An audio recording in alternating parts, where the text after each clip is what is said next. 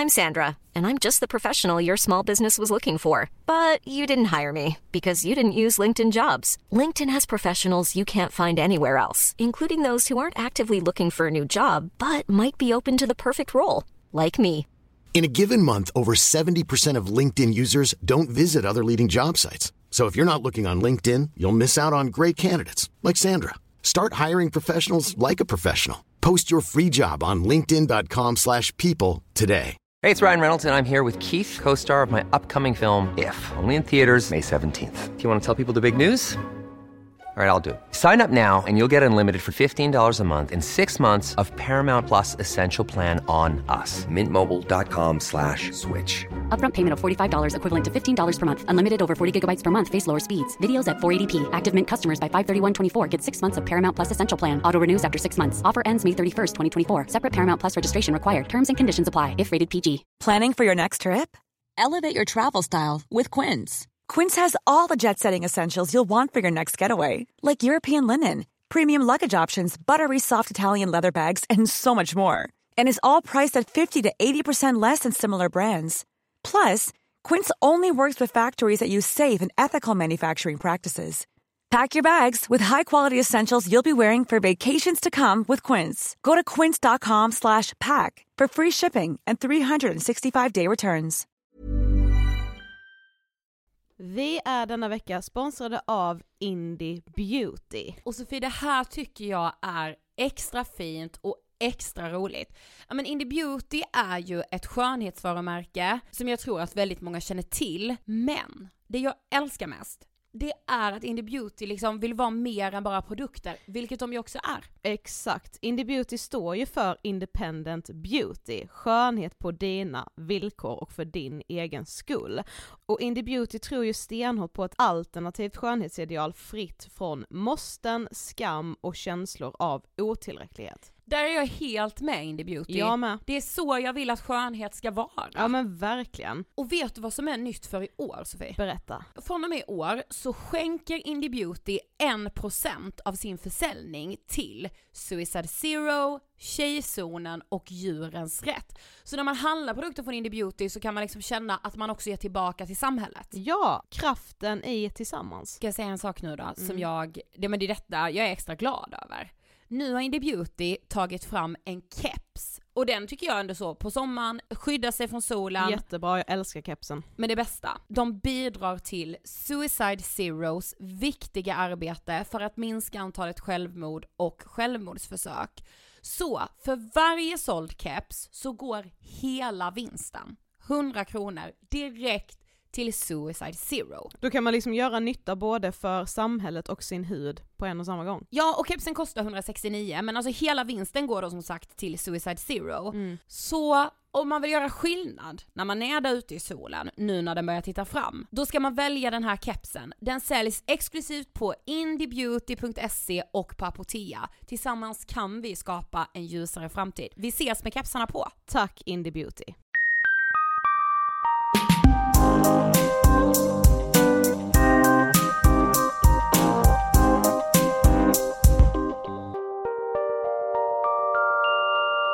Hej allihopa! Det är Ångestpodden avsnitt 369. It is! Hur mår du? Bra, hur mår du? Jag mår, vänta, vänta, vänta, bra. Alltså förlåt, vi, du fyllde ju år förra veckan. happened? Ja, det gjorde jag. Du fyllde 29. Ja. Och alltså, jag känner lite så, fan vad gött att bli äldre. Det trodde jag Ja. ta mig fan aldrig att jag skulle säga. Jag trodde du skulle berätta att du blev överraskad. ja, men jag är inte där ännu. Nej men det känns bara så, det känns liksom, jag vet inte, det känns som att jag inte så, åh jag har slutat bry mig om vad alla andra tycker och tänker och så, men jag är väldigt trygg i att bli äldre. Mm. Det kanske är också för att man har liksom mer kontroll på sitt liv på något sätt och liksom så här, ja men jag vet att man kan göra så fina saker för varandra också eftersom jag ju blev då överraskad i fredags Ja. med dunder och bra, alltså jag fattar inte, i lördags låg jag och tänkte alltså att ingen har, att alla har lurat mig. Ja. Det var så, dagen innan så frågade liksom Danne här på Pang åh vilken dag är det du fyller? Jag Ja. bara så ja det är klart inte han har koll på det liksom. Jag bara, men imorgon, Ja. då visste han hela tiden. Jag har ljugit, jag är psykopat. Alltså jag har ju ljugit för dig nu på ett sätt. För jag kom ju på den här idén för så sju veckor sedan. Ja, ja det är lite obehagligt att alla runt omkring mig är otroligt bra på att ljuga. Nej fast det är vi inte. Alltså det är du, du har varit så här. Alltså, jag är nog ganska lätt att lura. Ja jag tycker faktiskt det har varit ganska lätt. Ja, Alltså det, det är faktiskt sant. ja, Att det har varit ganska lätt. ja det var otroligt alla Ja det var så fint att få göra det. Ja, Eh, men jag, på tal om att åldras är jag tvärtom. Jag Mhm. har jätte, jätte, jättemycket ångest eh, kopplat till mitt åldrande. Vi kommer Mhm. göra avsnitt om det här så det kommer ju verkligen. ja och jag har ju haft det också, det kanske kommer tillbaka, det kan jag inte svara på, men just nu i alla fall, det har man ju lärt sig att saker och ting är ju inte bestående, men just Alltså, nu känner jag så, Jag är så, Skönt. är jag fertil, tänk så är jag fertil fem år till. ja men det är ju den här biologiska klockan, den Ah! har jag extremt, det har inte jag. Vi ska göra ett avsnitt om tick-tack, tick-tack. Ja. Kommer det väl förmodligen heta.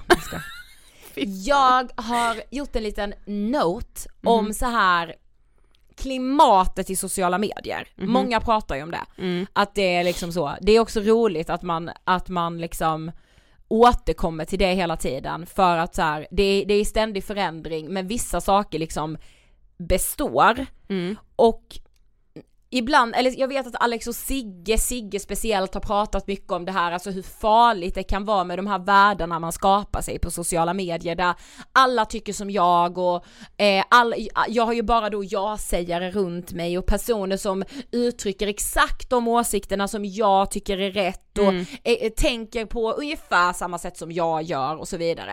Så när någon kommer och tycker annorlunda, då vill vi liksom så här, då vill vi så här etikettera den människan att så här, du är antingen ond eller du är liksom eh, taskig, ja du vet. Mm. Ehm, och det har jag tänkt så himla mycket i de här bubblorna, att så här, men bara för att jag inte tycker som du så tycker andra då att så här, då blir jag motvalls. Mm. Av att så, åh du ska bara provocera för att man inte tycker då Mm. som personen i fråga. Det jag tycker är intressant, alltså, eh, är ju att om man bara, om jag försöker tänka på första gången vi pratade om så, ja men klimatet i sociala medier eller typ när vi skrev vår bok så har ju vi liksom en underrubrik, ett kapitel som är så här åsiktskorridoren Mm. liksom. Eh, om jag bara tänker på vad som var problematiskt då, Mm. så är det ingenting om man jämför med, det hur, ser, med hur det ser ut idag. Mm. Alltså det har ju, ja just, jag vet inte, jag kan få samma klimatångest som jag kan få, kan jag även få för så här social ångest i hur vi lever våra liv idag och Mm. hur det är med så åsikter, eh, fakta, eh, källkritik eh, och framförallt typ hur saker glöms bort. Alltså så här, det är ingen som kan göra tillräckligt mycket fel idag för att bli liksom eller jag vet inte, så här, man kan ju bli cancellad för minsta lilla men just nu börjar jag känna så här, ingen blir ju för fan cancellad, man kan ju bete sig hur fan som helst, alla glömmer ju bort efter en vecka. Mm. Mm.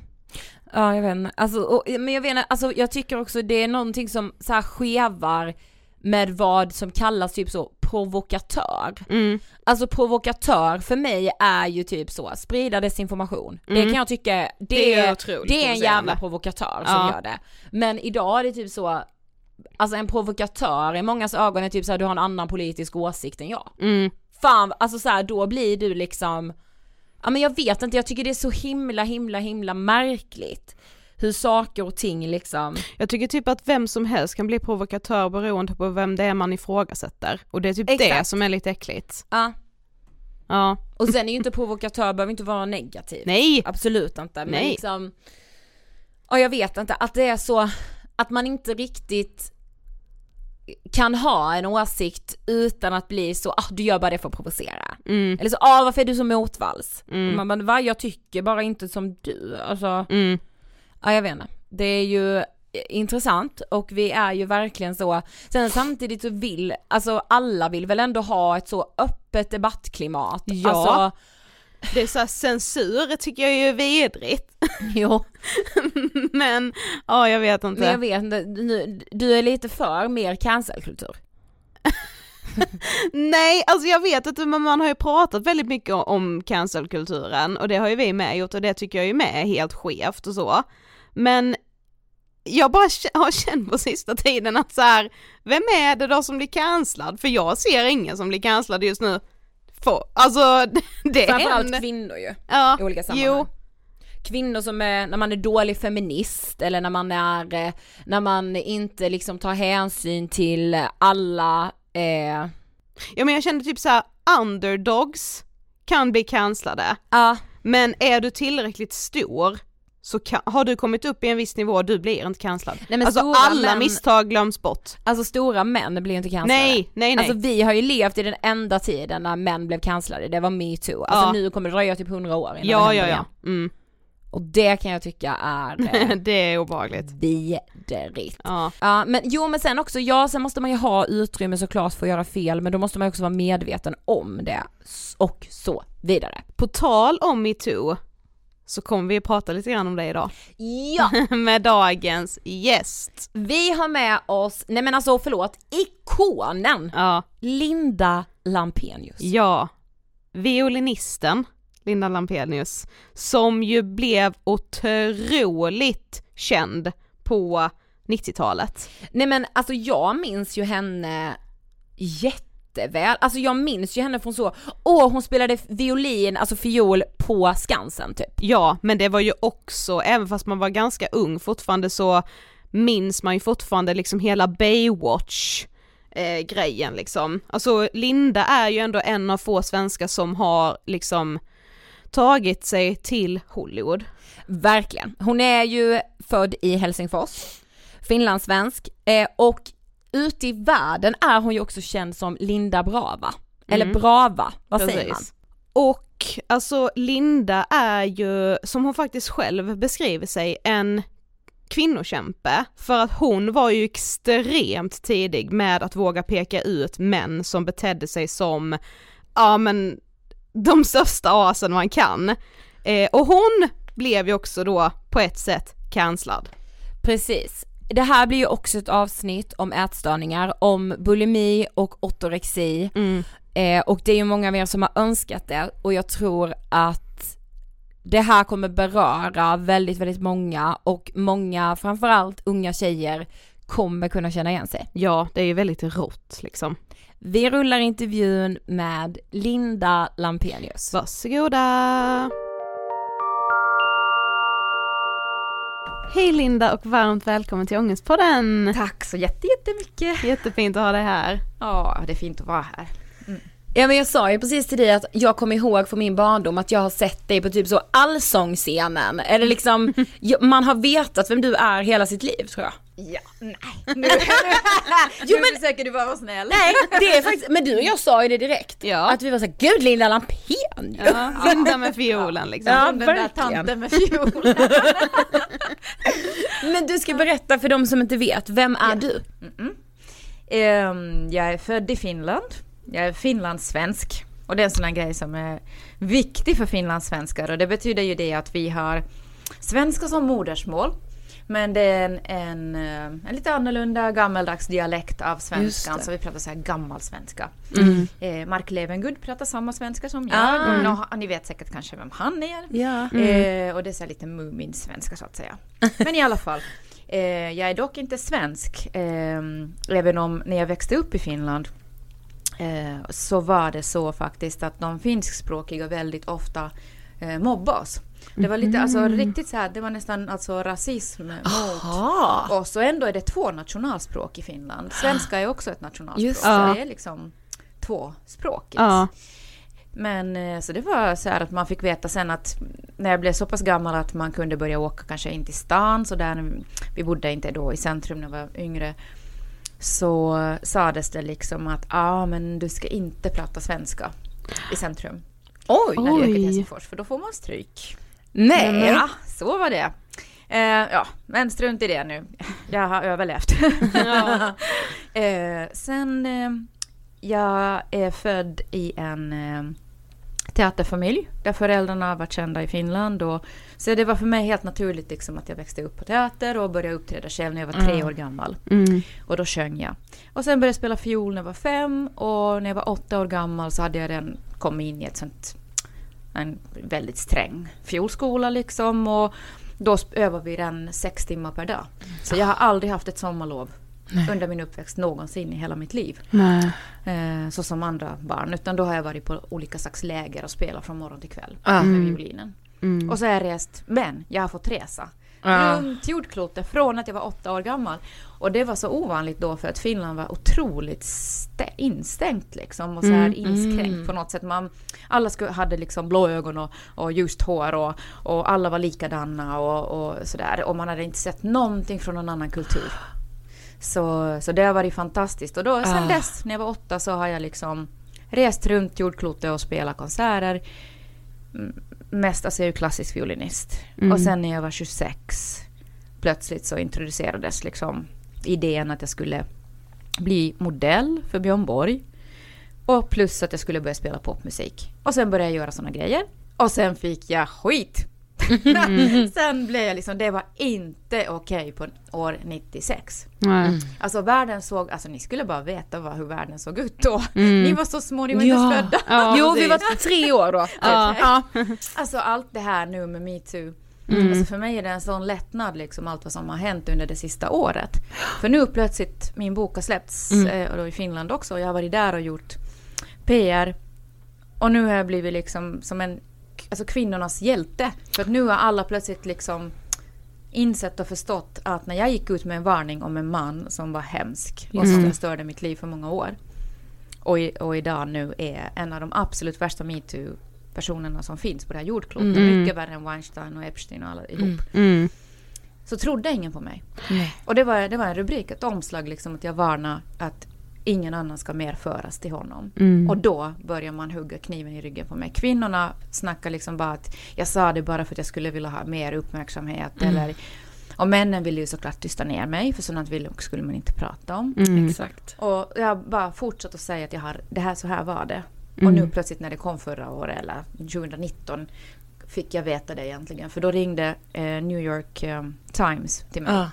och berättade att den här hela grejen var på gång mot honom. Han heter Peter Nygard. Ja, mm. precis. Ja, den, ja, vi kan prata om det sen. Men mm. strunt samma. Så jag är så här, hur ska jag säga, kvinnokämpe och, um, eller kvinnosakskämpe ska man säga, och uh, violinist.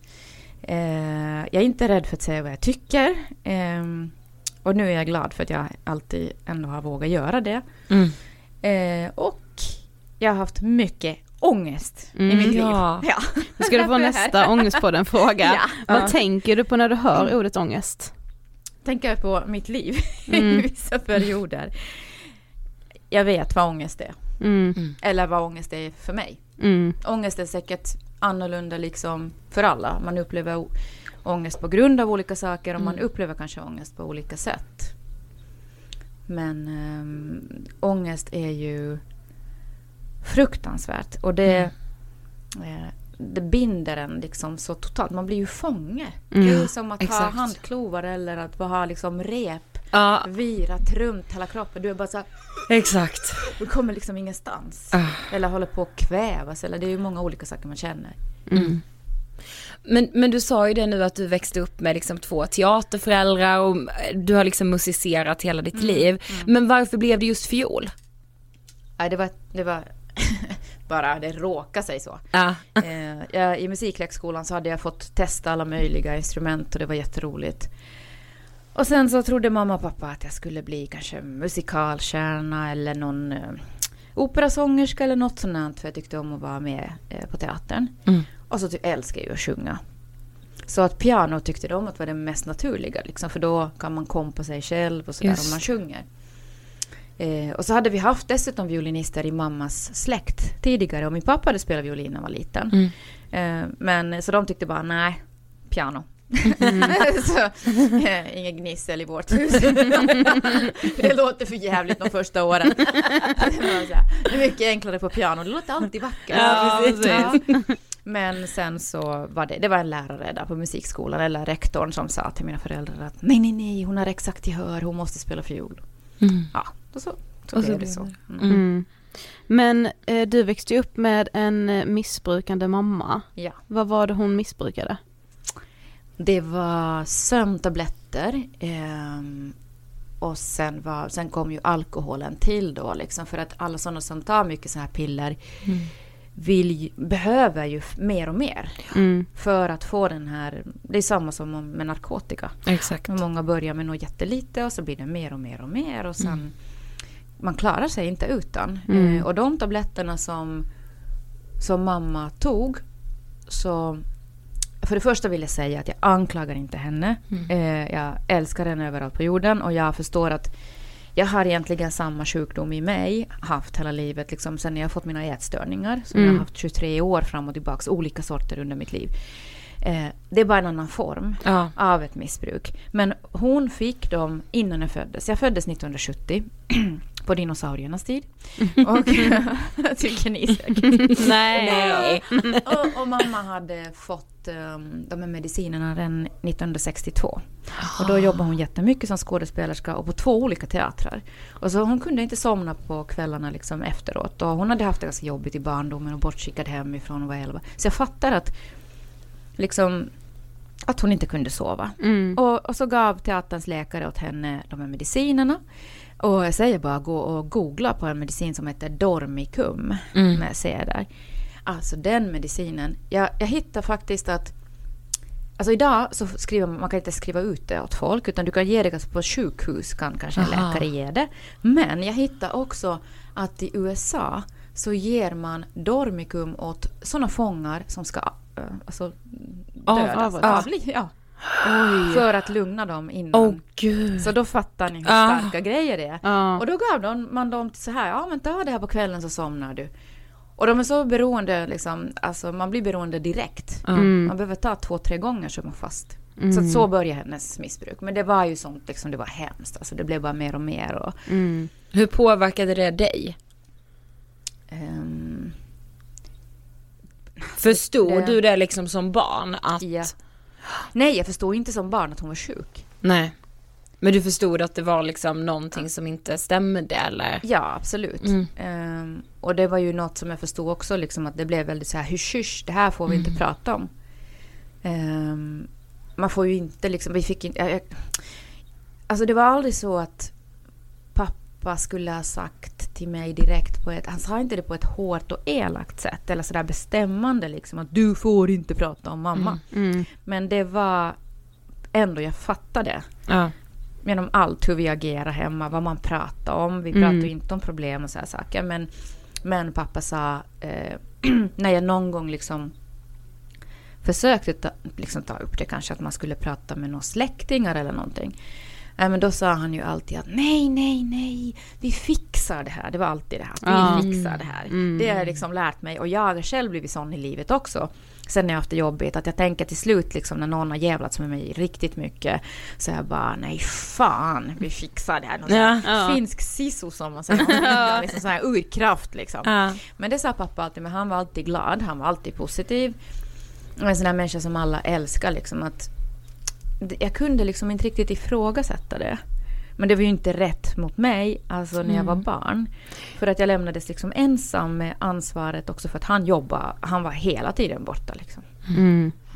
Men när man läser din bok så förstår man också att du ganska tidigt hade en väldigt komplicerad relation till mat och träning och din kroppsuppfattning Ja. och så. Hur skulle du säga att det började? Allra första minnena har jag nog från... Jag skriver egentligen inte så mycket om det i boken. För det, det var så väldigt mycket som, som plockades bort från den här texten. För nu, redan nu så, alltså boken är ju över 400 sidor lång. Mm. Och från början, om jag hade haft med alla de här olika stunderna och alla människor och allting så skulle det ha varit 700 sidor och det Mm. går inte. Så att jag har fått höra så här, kill your darlings och kill Ja. your darlings. Jag är så trött på det. jag inte höra det mer. Eh, men, men det var redan när jag var åtta. Och det tar jag inte upp där för det var i samband med en resa som jag berättar om, som också jag hade skrivit mycket mer om. Men man kanske ändå förstår det att den resan som jag gjorde, första turnén när jag var åtta, Ja. den gick till USA och Kanada. Och att plötsligt se liksom en helt annan värld, alla kulturer och allt, det öppnar ju ögonen liksom. Jag var så ung också. Ja. Ett litet barn Ja, liksom. Ja, Ja. Det var, men det var en fantastisk resa. Ja. Och jag, jag, liksom, jag blev en helt annan människa, hur ska jag säga, om man nu kan bli det när man är så ung. Men bara över den sommaren, liksom, hur mycket jag var tvungen att liksom, utvecklas, inte bara som violinist utan som människa också. Mm. Eh, Men på den resan så fattade jag faktiskt, liksom, eller efter den där resan just, att jag hade blivit väldigt, liksom, hur ska jag säga, jag tyckte själv att jag var väldigt rund. Men jag tror också att vi, liksom, vi åt ju... Alltså det, det hör ju till. Alltså den åldern börjar man ju få. Liksom naturligt att man kan få, att man får hull. Mm. Och sen dessutom så åt vi ju jättemycket hamburgare och sånt för det fanns inte i Finland. Så det var så här man bara woof. och så märkte jag liksom att jag tänkte på det lite då. Men det var ingenting jag liksom pratade om med någon. Sen kom det en gång hemma när, när pappa sa att jag hörde att mamma och pappa prata och så sa pappa till mamma att, att har inte Linda börjat bli lite rund? Eller något sånt liksom. Så, och jag tänkte så här, shit. Men faktiskt. Jag är kanske inte som den och den liksom. Mm. Och då började jag fundera på det. Och sen liksom det där i kombination med det som var ännu ett större problem till det här att jag sen bestämde att jag måste få kontroll i mitt liv och börja banta. Eh, det var ju då det här med att jag kände att det var sånt kaos i mitt liv med mammas missbruk. Mm. Och jag visste liksom att hon älskar mig överallt på jorden. Men jag visste också att hon plötsligt bara kan så att säga försvinna som jag trodde in i någon Ah. sån här pillerdimma eller liksom någonting. Och då visste jag inte. Var det mitt fel? Hade jag gjort något fel nu? Eller Ja, varför det. hände Ja. det där? Men eh, då bestämde jag sen, jag var 14 och så bestämde jag bara Nej. Nu, det som jag kan bestämma, det är jag äter inte och jag börjar springa. Mm. Och så liksom, och så hade satt jag det här målet då att jag skulle liksom ha ett visst centimetermått runt midjan. Och då kunde jag hela tiden mäta så att varje gång när vi hade Eh, vad kallas det här i Sverige nu då? Vi säger handarbete i Finland men det är Mm, annat. slöjd. Slöjd, ja. ja. Mm. Så tog jag det här måttbandet och varje lektion liksom, så det var en gång per vecka ungefär, så mätte jag. Mm. Och egentligen det var bara skolsköterskan som sen, alltså hon tog ju in mig. Men, Aha. och hon, jag var tvungen att gå Vegas på skolan. Det hade också fallit bort från texten här. Men Mm. det konstiga var att även om det var så att jag var tvungen att gå på skolan och väga mig när jag hade börjat banta. Så ringde de aldrig hem. Inte ett ord till mina föräldrar om det. Gud det är jättekonstigt. Ja. Som att de ska ha koll men inte Nej. tillräckligt Nej, liksom. Det tycker jag idag att är helt, Det är helt sjukt. Ja. helt sjukt. För att de ändå tyckte att de var så oroliga. Men, men den här liksom träningen, var det någonting som du, alltså var din familj medveten om det eller smög du in det och försökte dölja att du började springa mycket och träna? Alltså de visste nog, de såg ju att jag gjorde det, eller mamma i synnerhet, men hon, alltså vi sågs ganska lite ändå ehm, den tiden precis när jag började med det här. Sen blev det mer när mamma också fick ännu mer liksom att hon gick in i sådana perioder sen eh, i mina senare liksom, tonår att, att hon kunde hälla, hälla handen liksom full med tabletter och bara trycka i sig och vi hade en kamp med henne liksom när jag försökte riva upp Mm. munnen och få bort de här tabletterna. Eh, men, eh, men annars så hade ju mamma och pappa, de skulle vara på teatern på, på repetitioner liksom varje dag från... Ja, de åkte ju hemifrån ungefär vid halv tio. Och slutade vid tre och så kommer de hem och så skulle de tillbaks igen. Just det. Och vara tillbaks och då måste de ju sminka sig innan föreställningen börjar på kvällen. Mm. Så det var ju inte... Och där i det mellanrummet, oftast på eftermiddagen, då åkte jag iväg på violinlektioner. Så att det var söndagar. Vi hade gemensamma dagar, för de jobbar från måndag till lördag på teatern. Mm. Och så var det somrarna. Ja, men samtidigt som du lever i allt det här så skapar du ju ändå dig den här musikkarriären Mm. och också en väldigt medial karriär. Mm. Hur är det där och då? Ja, I och för sig, den mediala karriären kom ju... Den kom in några år senare. Mm. Att jag hade lyckats få med mamma till slut eh, med mig liksom till en sån här eh, mottagning liksom för missbrukare. och så fick hon remiss. Och där skedde det ju i några omgångar. Det, det liksom första gången så togs hon in liksom för två, tre veckor. Mm. Så kommer man hem. Ja men det hjälper ju ingenting. Nej, och en har hållit på liksom sen 62. Mm. och, och det här är då alltså mitten på 80-talet. Mm. Det funkar inte. Nej. Eh, Men till sen till slut då, när hon var den längsta perioden där sen så... eh, Då, då blev hon ju frisk. Eller liksom frisk och frisk, man är ju aldrig... Man blir, alltså just med alkoholism och piller och sådär. Det är ju så att man kan inte gå tillbaks. Det är inte så att man kan börja Nej. smådricka Nej. och... Eller ja, men jag tar bara någon tablett då och då. Mm. Då, då åker man ju tillbaks i det Mm. där. Men, men liksom att få en så framgångsrik musikkarriär som du hade, eller har, men där och då och samtidigt liksom vara så sjuk i en ätstörning. Var det svårt att balansera det livet? Eller blev det liksom som normalt för dig? Jag skulle nog kunna säga att jag, jag kämpar liksom för att bli duktig på det. Att klara av de här olika rollerna på sätt och vis som jag hade. Att man har en, att man hjälper och räddar mamma. Ja. Se till hur livet går där. Jag hade ju inte, jag hade ju inte på det sättet kompisar Nej. alls. Liksom, som jag kunde umgås med. Ehm, för att jag var livrädd. Jag kunde inte ta hem någon för jag kan inte veta om mamma skulle, hur det skulle vara med henne. Ehm, om, alltså då när, om hon kom hem. För att, och sen, sen också liksom på kvällarna, sen efter att föreställningen, och det var ju nätter, kun, satt jag med henne liksom vaken och vaka vid hennes säng. Att hon inte, att det inte skulle hända något. Ehm, liksom om hon har tagit överdos och sådär. Mm. Men ehm, det enda jag egentligen umgicks, jag hade en bästa kompis, eller har Mm. fortfarande. Och hon, hon bor i Sverige nu, hon bor i Jämtland. Och Pia var så här jätte, jätteblyg och försynt. Och hon är nog en, fortfarande det också. Mm. Hon skulle liksom inte kunna sitta här och prata med er. här. Även om hon idag, hon är alltså hon jobbar som sjuksköterska också så att nu, Ah. har hon, nu har hon faktiskt blivit mer så här, hon pratar ju på det sättet med folk men, Mm. men hon tycker nog säkert att, att jag är helt knäpp. Så vi går också upp på en scen och ställer mig framför folk. Ja.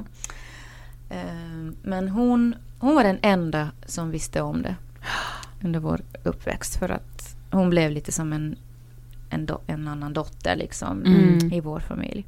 Men hon var ju så här absolut liksom bara zipp. Ja. Hon, hon, hon sa aldrig någonting. Hon skulle fortfarande inte säga något fast jag pratar nu i boken. Mm. Om någon skulle okej, ringa och fråga ja. så skulle hon bara fortfarande Jag vet inget, jag säger Ja. inget. Ja, ja, ja. Mm. Mm. Mm, Men hur var det-. Ja, men hur var det då att försöka parera liksom din musikkarriär och att hela tiden känna att du behöver ta hand om din mamma? Eller vara orolig över Ja, det var henne? jättesvårt. Ehm, Mm. Jag ville ju just som jag sa, att jag ville alltid liksom fixa det, jag ville vara duktig. Och det gick ganska länge. Sen kom det sådana här plötsligt liksom att det bara så att säga sket sig totalt plötsligt. Och det blev en chock för mig för jag var så van att jag var, liksom, att jag var duktig, att det gick bra. Mm. Och så plötsligt misslyckades jag liksom ett par gånger i olika sådana tent, tentamensgrejer som jag hade, spelningar. Det är lite som, ah, som någon idrottare skulle åka till en stor tävling och så Mm. plötsligt liksom, det har alltid gått bra och så plötsligt Ja, så skulle Sara, Sara Sjö- Sjöström till exempel simma dåligt plötsligt. Och så skulle alla bara, bara vad fan händer nu då? Ja. Mm. Och det var ju det jag just kände så här att vad ska, vad ska folk också omkring mig nu säga? Och, och det var människor som hade alltså gett mig eh, jätteviktiga roller i orkestrar. Att liksom, förtroendet till mig liksom hade Mm. varit stort. Så jag var, kände mig jätte, otroligt misslyckad när jag misslyckades. Men då hade jag inte sovit. Alltså på långa tider. Mhm. Och bara varit eh, liksom orolig för mamma. Och då fix, alltså min hjärna fungerar inte längre då. Nej. Det Nej, inte. det ska ingens gärna göra, alltså det Nej, går ju inte nej. liksom. Nej, jag satt ju bara så jag blev helt... Jag satt hemma, som det är en scen som jag berättade, att pappa kommer hem och mm, och liksom jag, jag sitter i vårt eh, liksom ett bibliotek och så sitter jag längst bak eh, bakom en bokhylla mot ett hörn. Och så har jag tagit filtar liksom över mig och så sitter jag bara sådär liksom helt ihopkrupen och så gungar jag så här liksom bara sakta fram och tillbaka. Så, här, liksom.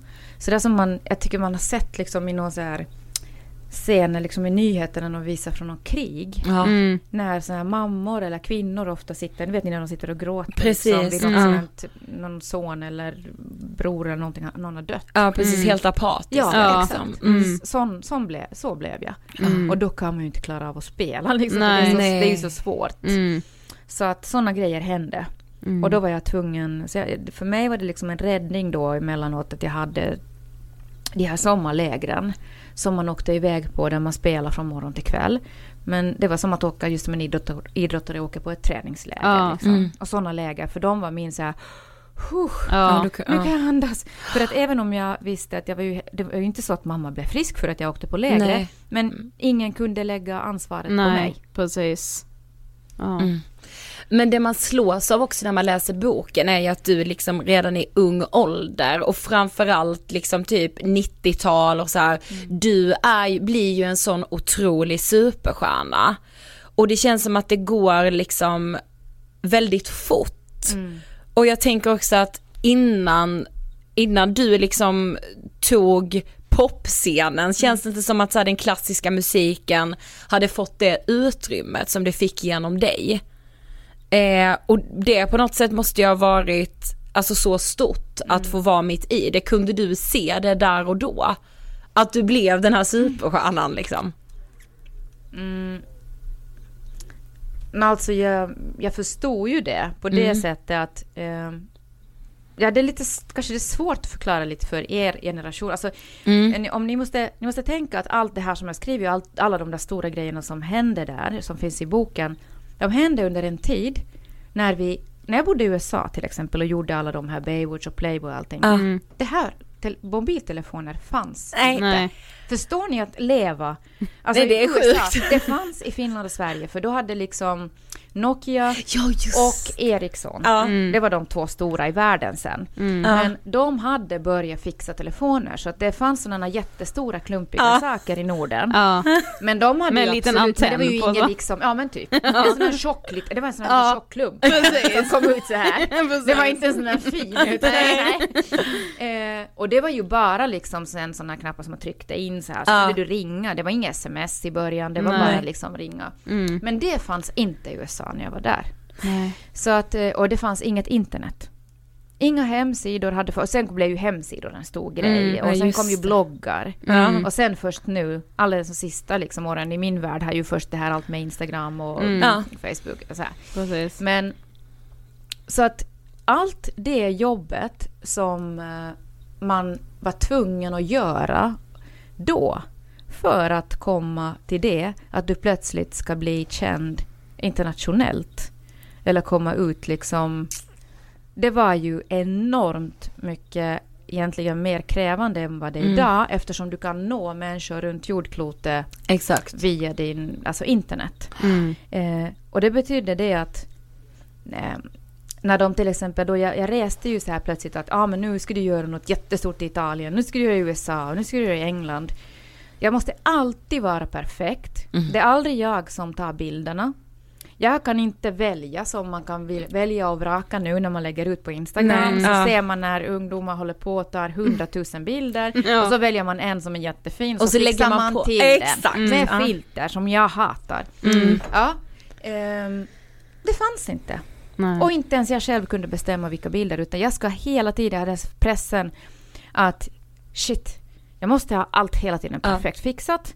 Jag måste vara smal, för jag vet att kameran lägger till 5-10 kilo. Idag gör ju folk sånt att de till och med gör sig smalare. Ja, Att det går att göra liksom. gud, det är du så kan göra sjukt. vad du vill. Ja, Alltså, mm. ja. Eh, så att eh, i och för sig liksom så fattar jag ju då att, att det var något häftigt kanske med det vad jag gjorde. Samtidigt hade jag det här hela tiden liksom en sorg för att just den grejen som de tyckte var så cool i USA när jag åkte runt på de här jättestora tv-kanalerna och min intervju var live på Times Square. Ja. Vet ni den där, Ja. var det delar sig de här gatorna. Där är en jättestor screen. Ja. Nu är den kanske Sony, men Mm. den har varit olika. Liksom Panasonic hade den då på Ja. 90-talet. Och, eh, och att, liksom att, att man är där live i en Det är intervju, stort. det är ganska häftigt. Oh god ja. Och sen också att Baywatch, Det fattar man idag heller inte. Den är fortfarande i Guinness rekordbok är det ju världens största tv-show genom tiderna. Oh my Med en miljard tittare per program. Alltså det Fattar ni att ha ett, en miljard tittare på ett tv-program? Det finns liksom inte idag, men tv Nej. går ju Nej. ner också. Så att ingen kan ens slå det rekordet mer tror jag. Nej men idag finns det ju så mycket att välja Ja, på också, det är precis. därför det inte Ja. når de Nej. höga nivåerna. Nej. Men gud, en miljard! Ja! Ja. Alltså det är helt Det är hisnande. ja. Och det var ju, förlåt jag ska bara säga Ja. det, förlåt. Eh, Nej, men var det är ju- så intressant Nej, bara men, nej, men det var ju därför också, man, man var tvungen att tänka jättenoggrant varje grej som man gjorde med, med marknadsföringen. Mm. Ja. Och det var liksom det här att jag visste att Baywatch var största tv-showen i Mm. världen. Och jag visste att jag ville ha ut musiken. Mm. Och då plötsligt när Hugh Hefner som, ja det här med Playboy och allting, Mm. han hjälpte ju mig att förhandla med, med Baywatch. Så att de verkligen, istället för att ha mig som en av de här livvakterna i röd baddräkt, Mm. så gjorde de om min roll till att jag plötsligt var violinist i Baywatch i en serie där man bara springer och visar tuttarna och, Mm. och hoppar på stranden i slow motion. Nej men på riktigt, det är helt liksom sinnessjukt.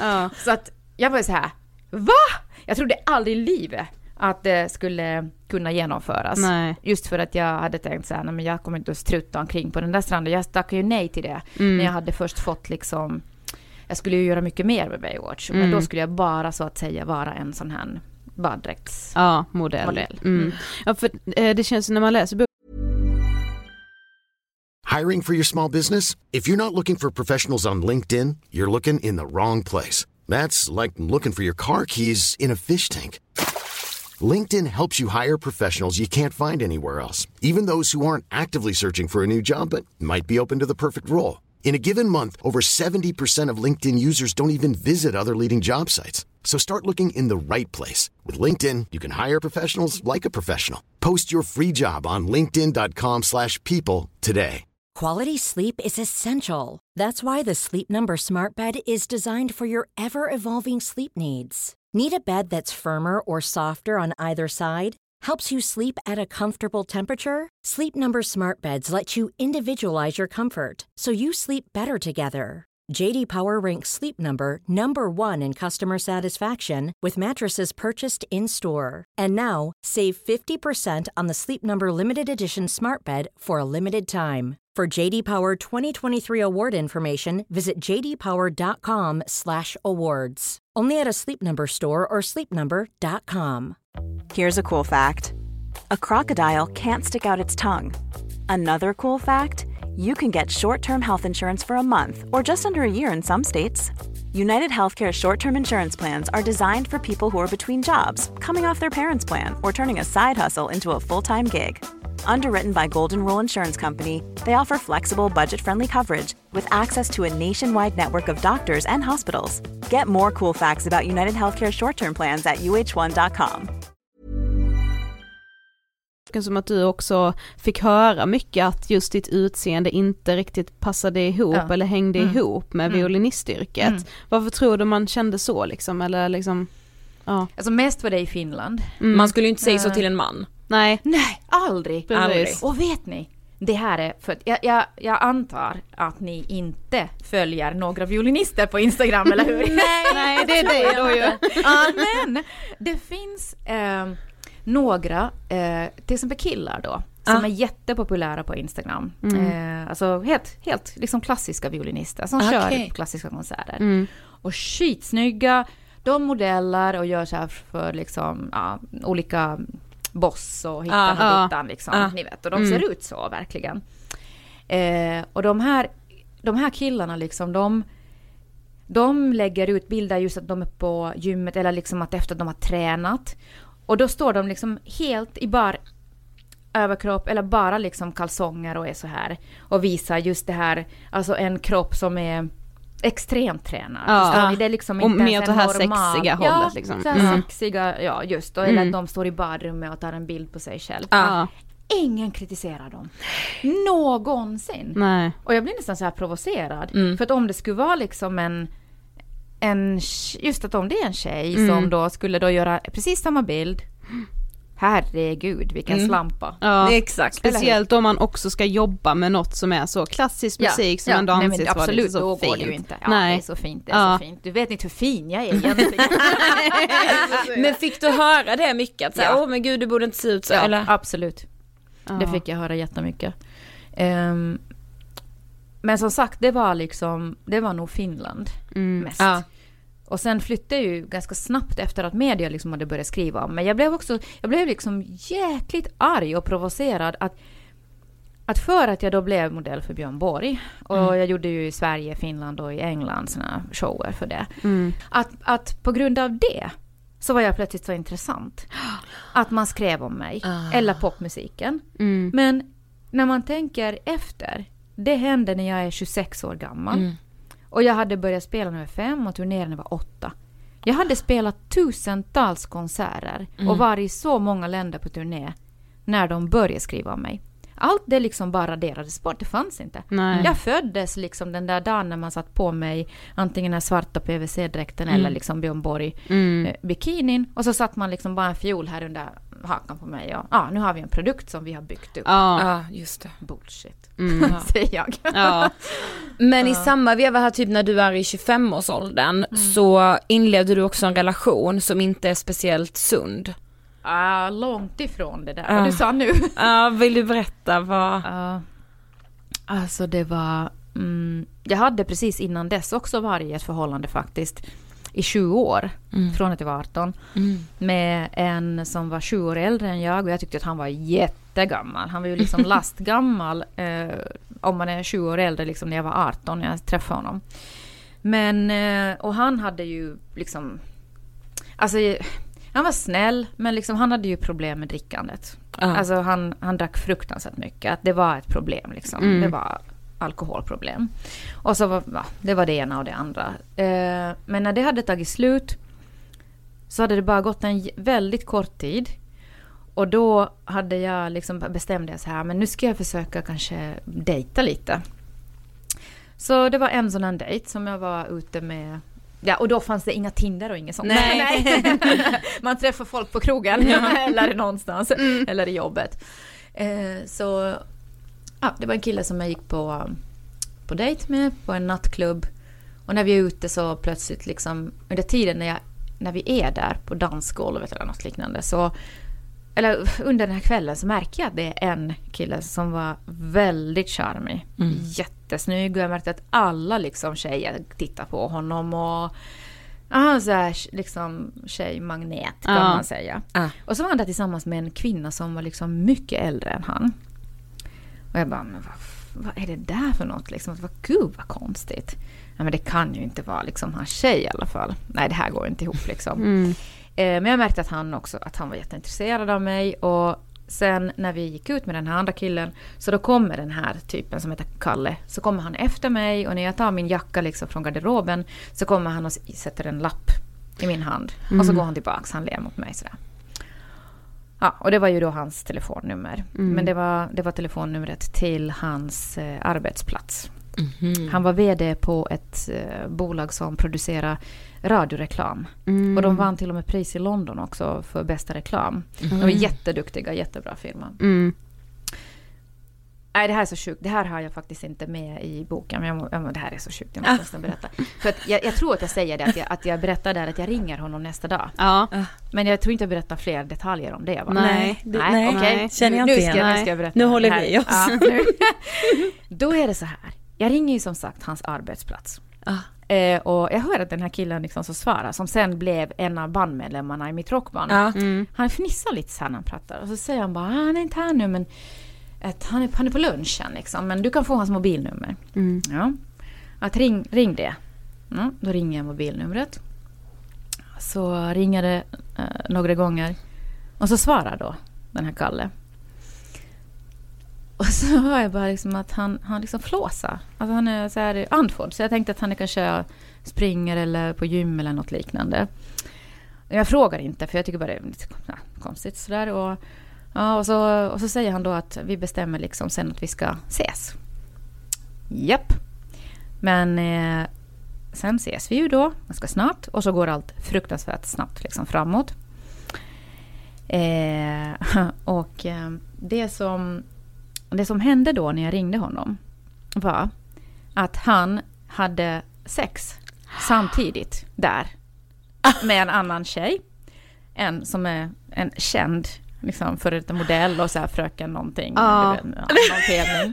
Så de två var i sängen och höll på. Och då samtidigt pratade han med mig och bestämde träff med mig och började dejta mig. Sen liksom, och så här höll det på hela tiden liksom. Jag hade ju ingen aning om det här, jag har fått höra sen efteråt. Så Ja. att, sen är det en, ja. ja. Om, alltså men, vi, nej men, men, vad ska vi säga mer än men? Men, just det, men. ja, men sen, sen som sagt, det här var ju liksom, ja han är som han är, men, men det värsta av allt var ju sen att han var våldsam. Ja. Mm. Sen kom våldet in och hade börjat med att han började bestämma små saker om mig och liksom bryta ner mitt, min självkänsla som redan var dålig innan. Hade Ja. varit, så det var ganska lätt. Och så började man tro på slut, till slut liksom så här att om han, om han gjorde någonting, jag kan inte säga orden rakt ut, de har plockats bort från boken, många scener som jag hade lagt in. Mm. Men det är liksom våld. Och det händer saker att det är tur att jag har klarat mig liksom. Mm. Ja. Eh, men eh, nej, alltså det var det var hemskt och han, han manipulerade mig på många sätt. Det var en jag var på tidningsomslagen just eftersom det inte fanns internet. Mm. Eh, så var det istället så att då var man ju i tidningar Mm. på den tiden. Mm. Och jag hade Alltså jag kunde ha sådär upp till 15 olika omslag, liksom, alltså ri- riktiga liksom, omslag per månad Mm. hade Oj. jag i tidningar. Ja. Plus sen allt vad de skrev inuti med små artiklar och sånt. Ja. Så, och jag har sparat alla dem, så jag har ju tusentals Ja. eh, artiklar och grejer som jag nu har gått igenom allting liksom för boken också. Jag har kvar dem. Mm. Och de ska användas till den dokumentären som görs.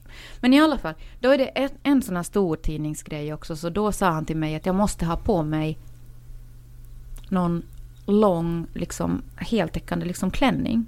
Det var nästan så att man skulle säga att jag måste sätta på mig någon burka eller något Ja, liknande. precis. Mm. Och det är en brun, rutig sån här liksom Lite som en bondmora liksom, Ja. sån klänning har jag på mig. Och den har jag faktiskt på mig där på de här sidorna man ser det i tidning. För jag vågar inte sätta på mig något annat. Och då är det, liksom, det är som Aftonbladet liksom. Ja. Och det var fyra sidor där liksom om mig.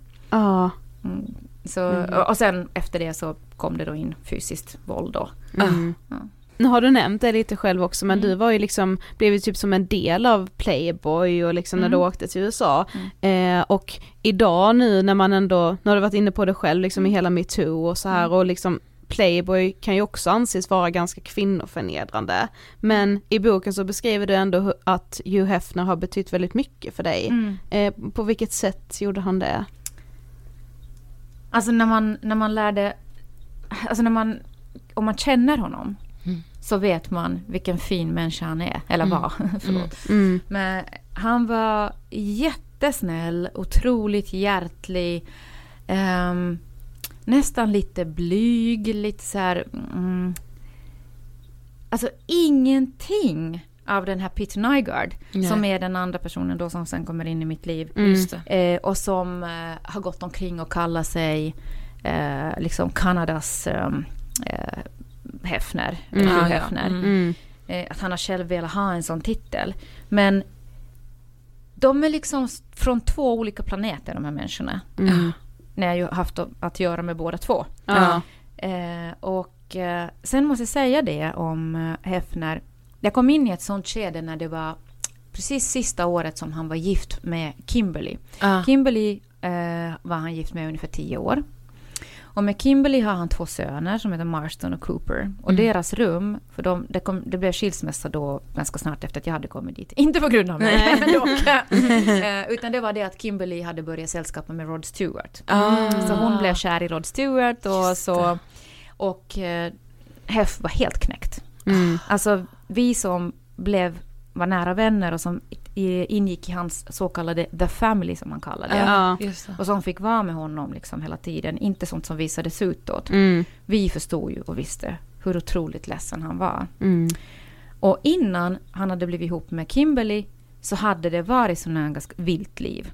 Då hade de fester i The Grotta och bla bla bla. Ja. Mm. Men jag kan säga liksom att även de festerna var mycket, mycket snällare än vad man tänker idag vad, hur liksom ungdomar som går någonstans och festar när de har varit ute på Stureplan, sen går man vidare på några fester och sådär, vad Ja. som händer. Mm. Och hur man behandlar unga tjejer, hur killarna, vad de har för jäkla attityd liksom, Ja. verkar vara idag. Och, och man ska kunna göra vad som helst ungefär, spotta och pissa på tjejer och sånt. Mm. Det var ju ingenting av det då heller. Nej. Utan det var många sådana kvinnor som själva var ganska så här, ding dong dong. Mm. Och så måste man komma ihåg också att det var en hippie-era. Ja. Alltså det, det var ju 60-tal i hela världen var Ja. en hippie-grej. Mm. Och då var ju folk, det var inte, alltså männen gick omkring och såg ut som tjejer, de hade långt hår. Ja, precis. det var ju kvinnorna som var nästan mer så här på, de skaffade p-piller för att de skulle kunna ha sex hej vilt här Mm. Ja, och där. det var ju väldigt sexuellt Ja, allting. ja. Mm.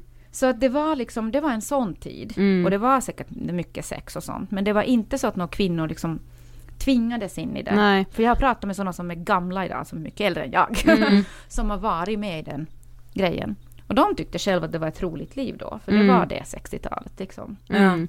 Men som sagt, sen var det tio år. Plötsligt slutade allt det här. Ja. Grottan liksom stängdes ner. Det var allting och då var det bara Kimberly. Sen, efter det, så insåg Playboy att shit, vi måste ändå, för det var kvinnor som ledde hela Playboy. Mm. Det var mm, Hugh Hefners dotter egentligen. Hon var ju chef och inte han. Hon var i Chicago. Mm.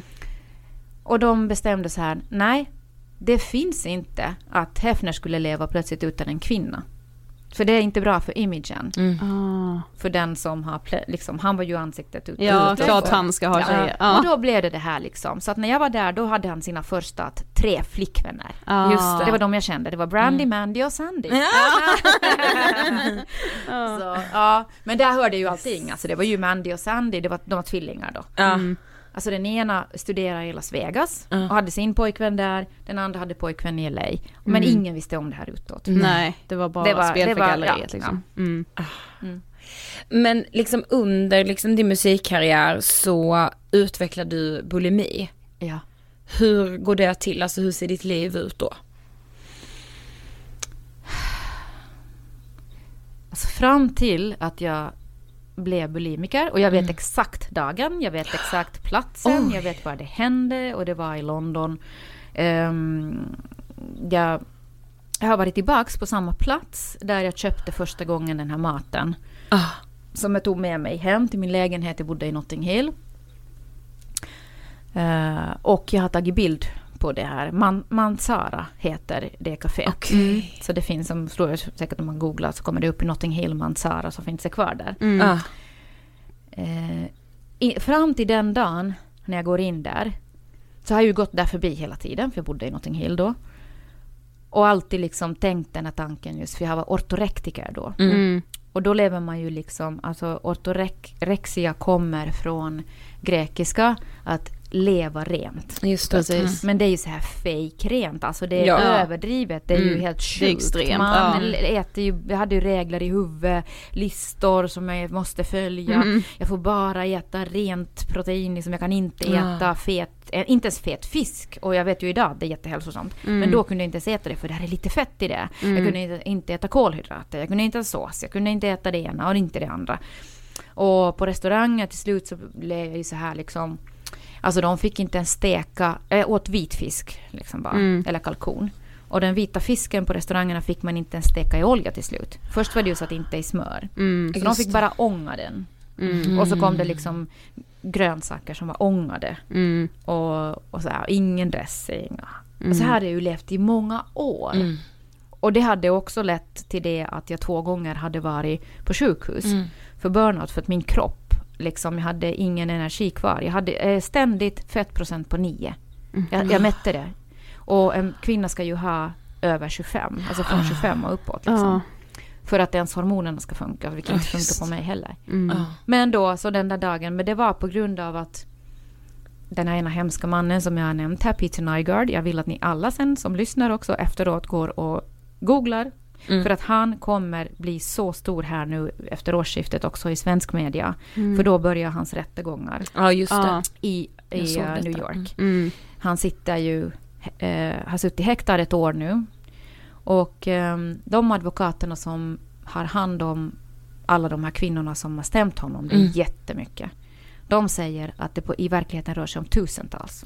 Fy Och det säger hans fan. egen son, Kai, som, Ugh. prat, som jag har pratat med mycket. Ja. Han gjorde till och med en sån sak att han, han har två andra söner också. Han har barn med många olika kvinnor och ja, han har ju alltid bara sagt så att han betalar ingenting fast han är miljardär. Ja. Så att han har varit i rättegångar om det också. Men Mm. två, de två andra sönerna, jag tror att när de var 14 och 17 så han tvingar dem också att ha sex för att de ska bli män. Med sina eh, egna sådana här, alltså han är 80 år nu idag men han har tvingat, ja och det var bara nu här, Mm. ja, inte så Alltså. länge sedan. Mm. För att de måste bli män. Och då har han haft liksom så här prostituerade som ska ha sex med hans eh, 14 och 17 17-åriga söner. Åh fy. Och sen har han liksom våldtagit så sjukt många kvinnor. Mm. Men nu är det väl 130 kvinnor tror jag som är i den här, med i den här Mm. stämningen. Liksom. Ja. Om man då tänker att Weinstein och Epstein, alltså de kände ju varandra. Mm. Ja. Det är ju samma skitstövlar. Ja, Eh, precis. Och samma gäng och samma typer som de har säkert liksom också gått runt här. Ja. Men, eh, och utnyttja och så också. Men det här är liksom, alltså det här är så gigantiskt jämfört med dem. Mm. Och han förstörde mitt liv. Jag, var, jag skickades, en finsk kvin, kvinna skickade ju mig till hans hus. Ja, tidigare. just det. Mm. Men, men eh, så att jag, jag förstår inte. Jag förstår inte för hon var nära vän med honom. Hon måste veta det. Hon har skickat oss flera finska kvinnor dit också. Men tack vare, tack vare faktiskt att jag hade min ätstörning. Att jag var ortorektiker när jag skickades till hans hus. Så drack jag ingenting. För Ah. alkohol i mitt, på min lista var ju socker. Det. Och socker äter man inte. Man Mm. äter inte en sötningsmedel när man lever enligt den listan som jag Nej. hade i skallen. Mm. Eh, och han gjorde med alla offer så att det var liksom i vinglas och sånt så satte man ett piller. Åh. Ja, så det hade ju varit min räddning. Men i alla fall, jag hade bråkat med honom. Jag hade gått ut med en så kallad, alltså en metoo, alltså en varning. Mm. Så det var en hel löpsedel som jag hade berättat att för andra kvinnor, akta er Mm. och låt inte er föras liksom till honom. Ja. Mm. Och det fick jag ju så fruktansvärt mycket skit för. Och sen plus att jag hade signat med en manager i USA som jag blev lurad att signa med. Mm. Han, den här hemska Peter Nygaard, det var han som var delägare i det här bolaget. Men jag hade ingen aning om det. Jag lurades så skickligt in i det. Mm. Eh, och de behöll alla pengar. Även pengarna, det var ju liksom hundratusentals dollar som jag fick för eh, Playboy. Mm. Och alla sådana pengar och för mina alla spelningar, alla jobb gick ju in hela tiden till managementet. Mm. Och så behöll de allt och gav aldrig någonting till mig. Så när jag stämde dem sen så blev ju Peter Nygaard såklart förbannad för att han ville ju, han ägde ju en Mm. del av Ja, just bolaget. det. Mm. Ja. Och då utnyttjade han det här att jag hade gått ut med den här metoo-varningen i Finland. Mhm. Trots att han bodde i USA och Kanada och Bahamas. Och så stämde han mig på 10 miljoner dollar för förtal. Och det var då när jag hade fått den här stämningen. Och så råkade det sig nu så att det var min mamma var och hälsade på i London, i Notting Hill. Och så tog hon emot det här brevet som kom, den här stämningen. Och signade liksom när han kom, killen som lämnade vid dörren. Och hon blev ju så olycklig och då började hon på nytt. Efter att ha varit frisk i nio Mm. år. Så började hon igen med tabletter och alkohol. Och det klarar inte, hon klarar inte av att jag hamnar i en sån situation att, någon, att en miljardär stämmer mig. För hon visste att USA vinner den som är rikast. Mm. Mm. Och jag klarar inte av att min mamma, jag märkte att hon var, blev så liksom sorgsen att hon igen började liksom med alkohol och piller. Ja. Och då gick jag in i den där butiken. Jag kunde inte hålla mig mer. Jag behövde tröst. Ja. För mig var det tröst och en kompis. För att jag var alltid ensam. När jag var solist och jag fördes runt i världen och så för man sig Asien och Europa runt. Så jag, även om jag har med folk från skivbolaget, det är ju inte mina riktiga vänner. Nej. De är ju människor som är där för att tjäna pengar. Mm. Även, de är ju snälla så här, men det är ju inte det. Liksom, är inte jag kan inte prata med dem, liksom, det är inte det. Jag Nej. har inga vänner. Mm. Så jag hade inget annat sällskap. Och från den stunden, alltså jag hatar ju mig från första gången efteråt när jag hade kräkts. Jag tittade i spegeln och liksom bara fy fan, liksom, jag hatar mig själv. Mm. Men det var helt kört. Mm. Det var som att sätta något så här, bara heroin Ja. i mig. Och så bara, Mm. efter det så började jag bara, det gick snabbt. Till att liksom äta och kräkas mycket. Ja. Men kan du berätta om ditt tillfrisknande? Alltså hur lämnade du allt det? Eh, jag var sjuk i många år. Ja. Jag blev sjuk hösten 99. Ja.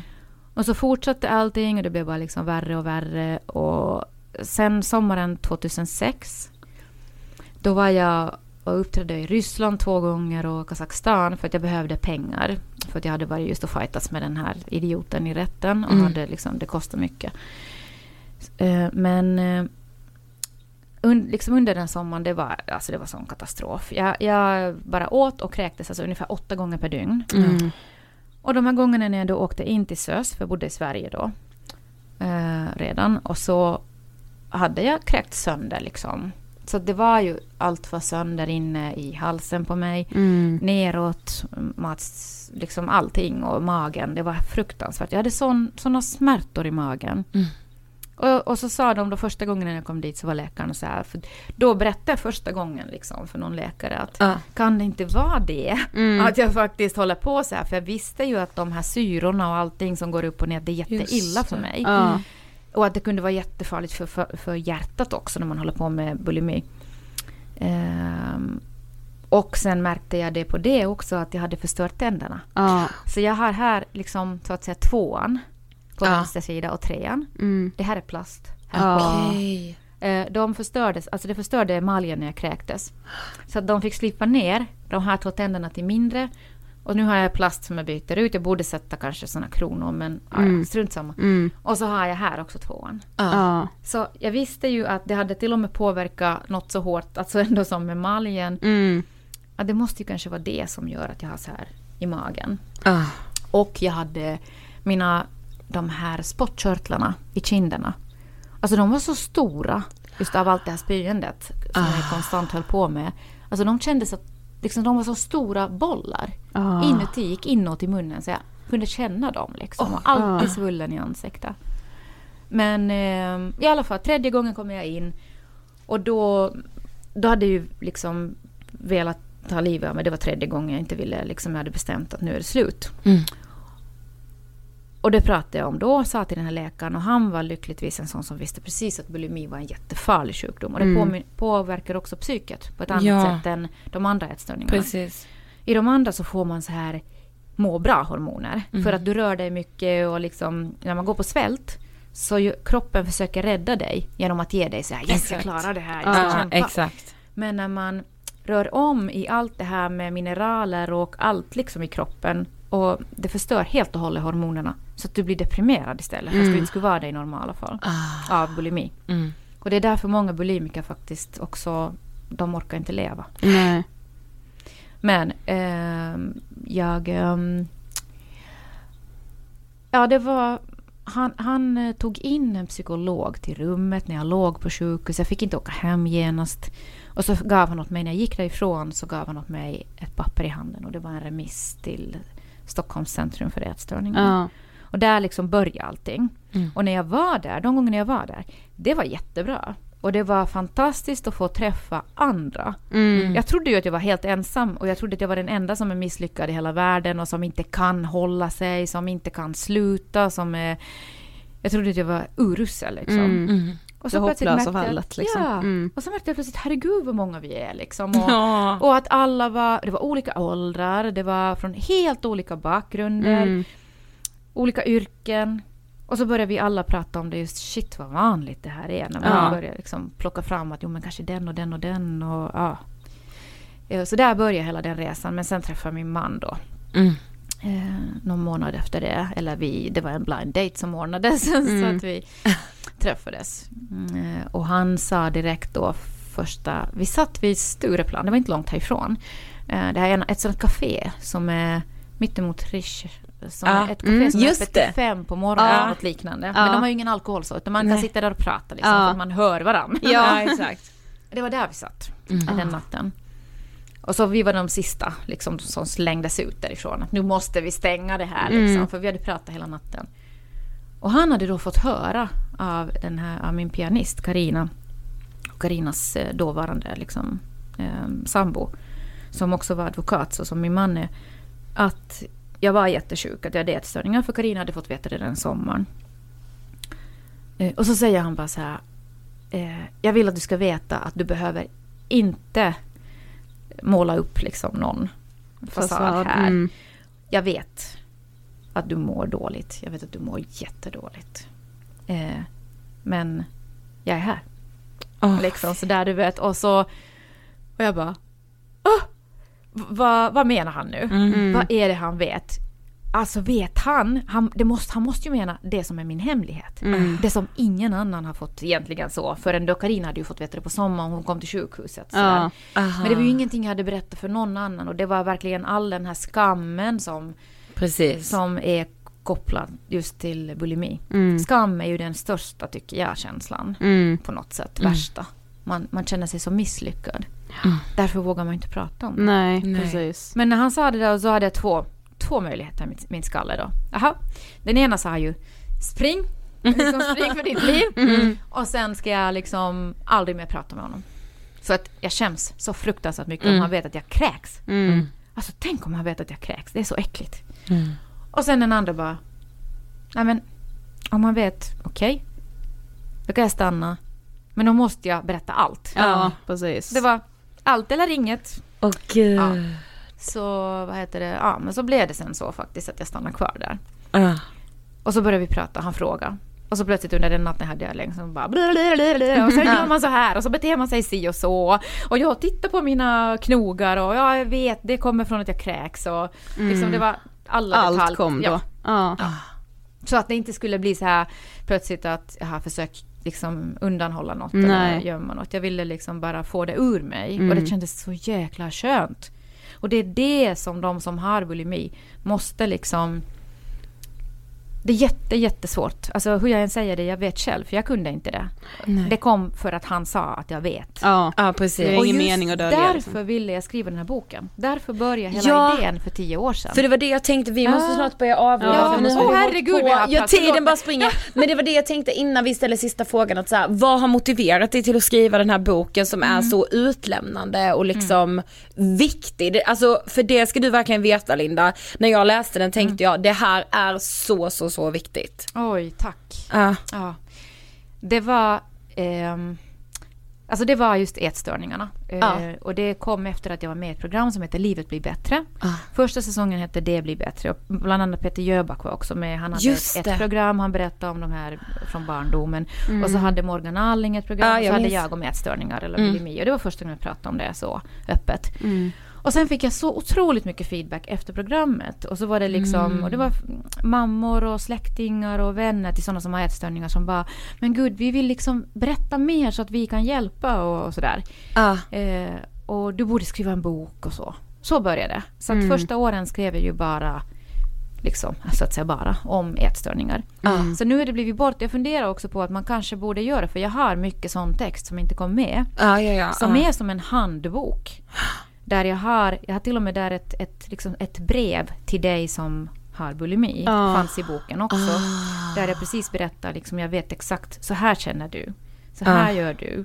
Det är, det är sju sidor långt det här brevet till den här bulimikern. Liksom. Och sen säger jag alla olika saker som man ska göra för att kunna liksom, att våga ta stegen liksom, och Ja. gå vidare. Och sen, sen var det också att jag hade i början i boken så hade jag först liksom väldigt mycket info om olika ätstörningar. Eh, att det var information om, om alla olika Ja. symptom och det fanns hur påverkar det din kropp på riktigt. Mm. Hur mycket förstör du i dig liksom. Så att man eh, för jag själv hade fått hjälp av eh, ätstörningsböcker som jag hade köpt i England. Också. Ah, okej. Ah. Men, ja. men jag ville inte sen märka att herregud, folk kommer att uppleva det här som en biografi och då tror de att det här, det här är liksom det enda som har hänt i mitt liv. Så bara, nej, jag har också spelat fiol. och jag har träffat den och den och den och jag har haft det jätteroligt också. Ja. Så, ja, då vill jag berätta allt. Ja. Okej, då har vi kommit till sista frågan. Ja. Vad inspirerar dig? Eh, ja, det är jättemånga saker i livet. Men nu kan jag säga, när du frågar det så vill jag bara säga ni. Nej vad Ja, ja, så härligt. Alltså Tack. ni är ljuvliga och ni gör, en så, ni gör en supergrej med den här. Det här Tack. vad ni jobbar med. Ja, tack så Tusen tusen tack. Jag är så glad att du vill göra det här avsnittet med oss. Tack. Jag också. Jag också. Tack. Tack. Tack. Linda. Nej men alltså jag kände bara så, vi hann bara vara och snudda på allt, det var så mycket, vi läste ju hennes bok. Eh, som hon ju refererar till många gånger liksom när hon säger så manus. Eh, och det var så många olika delar som man bara sa det här är ett avsnitt, det här är ett avsnitt och det här är ett tredje avsnitt. Alltså... Lindas bok heter Klassisk rebell och mm. finns överallt där man kan köpa böcker. Och Nej men alltså jag vet inte men någonting med Linda tyckte jag var helt, alltså hon drog liksom in mig i sin värld, i sin värme, allt. Jag vill mm. äta middag, Ja, jag med. Jag vill ringa henne nu och säga så här: hej ses vi på en middag idag? Den ska vara i minst sex timmar. Ja men och det är ju också någonting med det här när man, man kan ju bli så rädd och förfärad och ledsen när man hör de här erfarenheterna från en kvinna som har liksom blivit på många sätt tystad av mäktiga män. Mm. Eh, och hela det här med att rikast alltid vinner. Men någonstans blir det också så jävla stärkande och inspirerande när en kvinna har vågat sätta sig emot det här, mot alla odds, bara står upp för sig själv, varnar andra kvinnor och när det till slut ger utdelning. Mm. Det är liksom, ja. Hon, hon, har levt i så många olika världar. Ja, ja hon har levt så länge känner man, alltså utan att så, så vara speciellt gammal ens. Ja.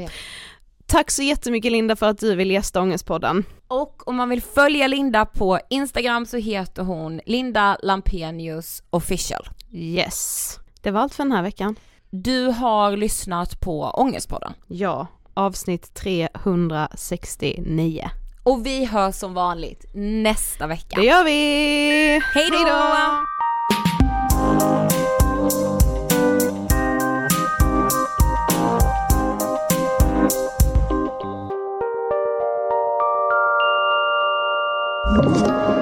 Podplay.